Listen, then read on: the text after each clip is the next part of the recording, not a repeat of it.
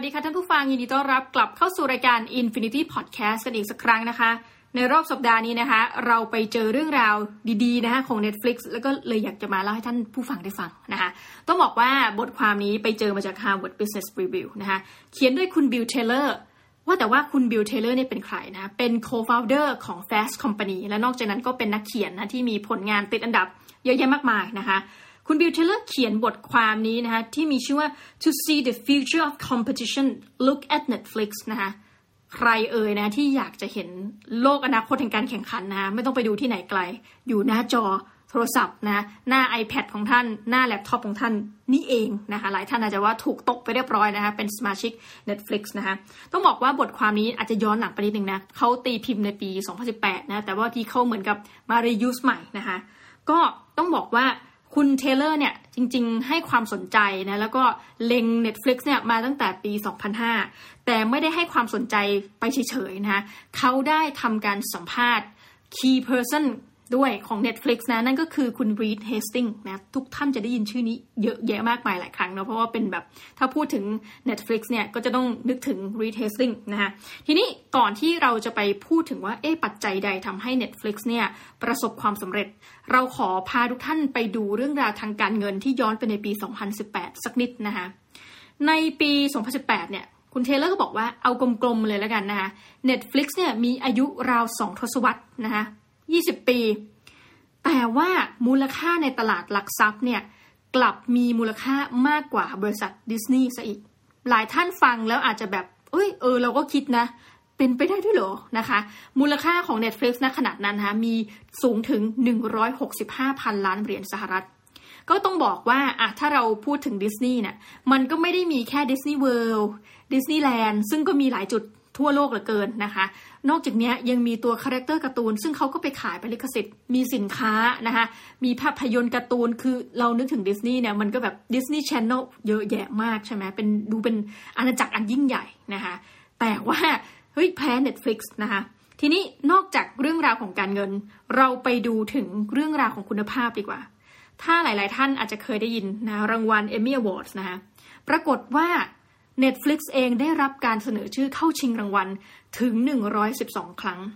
112 ครั้งเนี่ยชนะทุก streaming platform นะคะชนะ HBO ด้วย ซึ่งอ้าวใครเป็นแฟนคลับ HBO ก็ต้องตะลึง เพราะ HBO นี่ก็อยู่กันมาอย่างยาวนานเนาะมีช่องเป็นของตัวเองเช่นกันนะคะ เอาละทีนี้เรามาดูเหตุผลและปัจจัยที่ทำให้เขาประสบความสำเร็จกันนะคะ ข้อหนึ่งบอกว่า Big Data เนี่ยมีทรงพลังนะ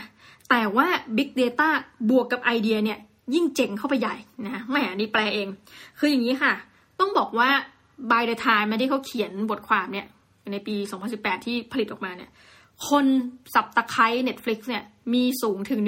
125 ล้านคนจากทั่วโลกนะคะเขาก็เปรียบเทียบว่าอุ้ยปี 2005 เนี่ย จริงๆ โตเร็วมากนะ ปี 2005 เนี่ย มีคน subscribe เนี่ย อยู่ราว 3.5 ล้านคนเท่านั้นเองนะคะ ส่วนตัวแอบรู้ทริคของ Netflix นิดหนึ่งจำได้นะ ตอนนั้นน่าจะราวหลังปี 2009-2010 ไปแล้วเนี่ย เราอยู่ที่อังกฤษนะ ก็อยู่ที่หอพัก ปรากฏมีคนมาเคาะห้อง นะซึ่งตกใจมากเพราะปกติเนี่ยจะต้องมีการขอแบบคีย์การ์ดหรืออะไรเข้ามาก่อนนะคะเขาคงทำเรื่องขอมาแล้วเพราะเขามีป้ายมาเรียบร้อย เขาบอกว่าสวัสดีนะคะเมื่อเราเปิดไป เขาบอกเขาเป็นตัวแทนที่จะมาประชาสัมพันธ์ Netflix นะคะขอแบบรหัสวีซ่าคุณหน่อยได้ไหมนะเราก็งงแต่เรายอมให้ไปง่ายมากเพราะเรารู้จัก Netflix อยู่แล้วถึงป่านนั้น แล้วเขาบอกว่าเนี่ยคุณจะได้ดูฟรีหนึ่งเดือนนะคะ แล้วหลังจากนั้นก็จะเก็บเงินคุณเดือนละห้าปอนด์ห้าปอนด์นะคะ ซึ่งห้าปอนด์สมัยนั้นก็ อ๋อจริง ๆ ก็ไม่เลวร้ายนะก็ราคาโอเคนะทำแบบไปลืมๆไป คือถึงขั้นมาเคาะตามหอพักนักศึกษา อันนี้น่าสนใจมากนะคะ เอาแหละเรากลับไปใหม่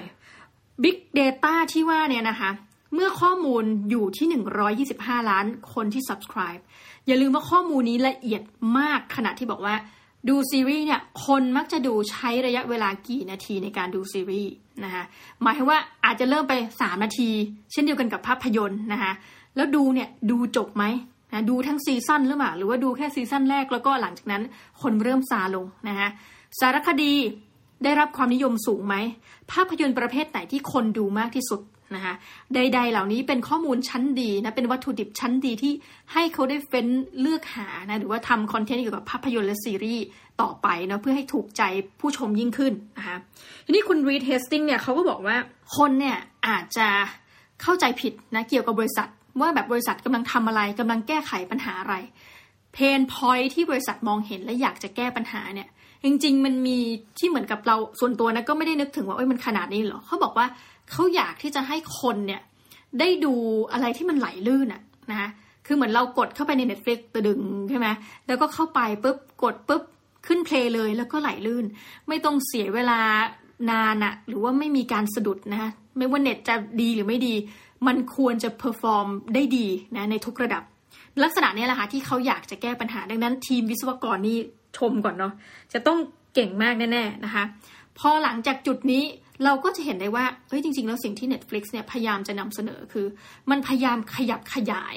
ความชอบของเราค่ะ คือแต่ก่อนเนี่ยถ้าดูช่องแบบทั่วไปนะสมมติสมัย IBC UBC นะคะและอื่นๆนะ True Vision อะไรเงี้ย เราก็อาจจะเห็นว่าเออช่องนะหรือว่าเรื่องราวเนี่ยมันก็จะวนไปเรื่อยใช่ไหมคะเราไม่มีสิทธิ์ที่จะเลือกเนาะและก็หลายๆครั้งเนี่ยใครเคยเป็นบ้างนะบางทีดู ET นะซ้ำแล้วซ้ำอีกนะคะ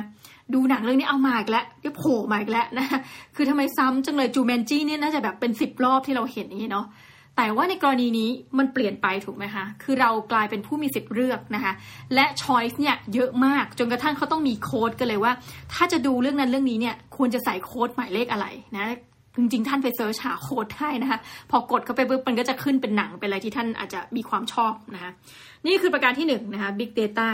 Big Data บวก Big Idea นะคะข้อ2เขาบอกว่าถ้าคุณมีเป้าประสงค์เนี่ยที่จะไป disrupt อุตสาหกรรม ก่อนอื่นเลยนะ คุณจะต้องเตรียมพร้อมเต็มใจนะคะที่จะ disrupt ตัวเอง ถามว่า Netflix เนี่ย disrupt อย่างไร จริงๆควรจะถามไหมว่าเขาไม่ disrupt อย่างไรดีกว่า ประการแรกคืออย่าลืมว่า จุดกำเนิดของ Netflix เนี่ยมันคือการรับส่ง DVD ให้เช่าถูกไหมคะ ที่พยายามจะเอาไอเดียนี้ไปขายกับ Blockbuster เขามาไกลมากเนาะต้องพูดถึงว่าเออรับส่ง DVD ทางไปรษณีย์นะคะแล้วต่อมาพูดถึงว่าเอ้ยซื้อ content อื่นๆเนี่ยมาลงใน streaming platform อันนี้ใช่ไหมคะ และหลังจากนั้น Netflix เองถึงขั้นเป็นผู้ผลิต content เอง ก็คือผลิตทั้งภาพยนตร์ ผลิตทั้งซีรีส์นะคะ ออกเงินนะคะ จัดจ้างผู้กำกับนะคะซึ่งต้องบอกว่าอย่างคนไทยเองก็ได้ไปทำงานที่ Netflix ถูกไหมคะ ศูนย์เขาจะอยู่ที่สิงคโปร์และมีคนไทยยกตัวอย่างเช่นคุณแชมป์ทีปกรวุฒิพิทยามงคลนะผู้ก่อตั้งสำนักพิมพ์ Salt นะคะแล้วจริงๆก็เป็นคอลัมนิสต์เป็นนักเขียนอีกโอ้โหหลายอันหลายสิ่งมากนะคะก็ทำงานอยู่ที่ Netflix นะคะสิ่งนี้ที่เรารู้สึกสนใจคือว่า เอ้ย กระบวนการ disrupt เขามีเยอะเหลือเกิน ในหนังสือนะคะที่เขียนโดยต้องเรียกว่า X เนาะ X Netflix เออทั้งหลายเนี่ยนะจะอธิบายไว้ได้อย่างน่าสนใจว่าจริง ๆ Netflix เนี่ยเขาไม่ได้ให้มองว่าเป็นครอบครัวนะคะดังนั้นไม่ต้องคาดหวังว่าจะอุ้มชูกันไปเนาะในเรื่องนี้เนาะเกี่ยวกับการเป็นพนักงานเขาเห็นการเปลี่ยนนะการให้พนักงานออก เพราะว่าอะแต่เดิมสุดๆเลย จากการที่คุณรับส่ง DVD แล้วเปลี่ยนมาเป็นพวกสตรีมมิ่งเนี่ย ลักษณะการทำงานมันต่างกัน คนที่เราต้องการต่างกันถูกไหมวิศวกรก็ต้องเปลี่ยนยกชุด หลังจากนั้นถ้าคุณพูดถึงว่าเราเริ่มสร้าง content เอง ก็แปลว่ามันมีงานประเภทใหม่ๆ เกิดขึ้นมาใน Netflix นะเรื่องของคอนเทนต์นี่ก็เป็นคอนเทนต์ is king เลยนะคะ ทีนี้เขาบอกว่านอกจากเรื่องที่เราเห็นโดยทั่วไปนะศักยภาพทั่วไป ถัดมาคือว่าเปลี่ยนพฤติกรรมคนแล้วก็คือเหมือนกับปกติเนี่ยถ้าเราจะดูซีรีส์เนี่ยง่าย ๆ ที่สุดเลยเนาะ จำได้ไหมคะ เราก็ต้องมานั่งรอ โอ้ยสัปดาห์นี้มาแล้วนะคะสองตอน สัปดาห์หน้าอีกสองตอนกว่าจะจบ เรื่องหนึ่งประมาณสามเดือนใช่ไหมคะ ปรากฏว่าเขาก็เปลี่ยนนะ เปลี่ยนพฤติกรรมไปเลย แล้วก็ให้แบบสนับสนุน binge watching นะแปลว่าก็นั่งดูยาวไป binge watching นี่ถ้าเกิดให้ไม่ไม่ต้องแปลแบบไทยอังกฤษเป็นไทยตรงๆนะ แต่ให้นึกภาพดูยาวไปนั่งเอืดนะคะนั่งนั่งดูนั่งดู ก็คือโผล่มาทีก็โผล่ไปทั้งซีรีส์นี่คือการเปลี่ยนแล้วนะทุกท่านเนาะคือไม่ต้องรอละนะคะถัดไปก็คือว่าการกำจัดสิ่งที่เรียกว่า pilot นะคะเป็น episode แรกอะที่ให้แบบแนะนำทุกสิ่งทุกอย่าง ตรงนี้เขากำจัดไปนะคะก็คือทำไปเลยหรือบางครั้งเนี่ยบทสัมภาษณ์ Netflix ก็จะบอกว่า ถ้ามั่นใจว่าคนนี้เจ๋งจริงอะ่ะคืออาจจะเคยมีผลงานมาแล้ว หรือว่ามั่นใจในตัวผู้กำกับผู้เขียนบทอันนี้มากเขายอมให้ทำไปเลยนะคะโดยที่ไม่ต้องมานั่งดูสคริปต์ไม่ต้องมาดูอะไรแบบละเอียดละเอียดมาก แต่ว่าจริงๆเนี่ยไพลอตเนี่ยมันมีเอาไว้เพื่อวัดดวงนะวัดว่าอันเนี้ยมันจะประสบความสำเร็จไหมนะจะได้ไปต่อขนาดไหนนะคะเขาบอกวันนี้ตัดไปเลยโผล่มาที่ก็โผล่ไปทั้งซีซั่นเลยนะคะ ประมาณนี้ นี่ก็คือข้อ2นะคะย้ำอีกที if you aim นะ to disrupt an industry you must be willing to disrupt yourself นะคะก่อนที่จะไปเปลี่ยนโลกนะ disrupt ตัวเองด้วยนะคะ ถัดไปมาแล้วนะคะ ยุทธศาสตร์ นั่นก็คือวัฒนธรรมนะและวัฒนธรรมก็คือยุทธศาสตร์นะคะเขาพูดอย่างนี้ว่า เอ้ย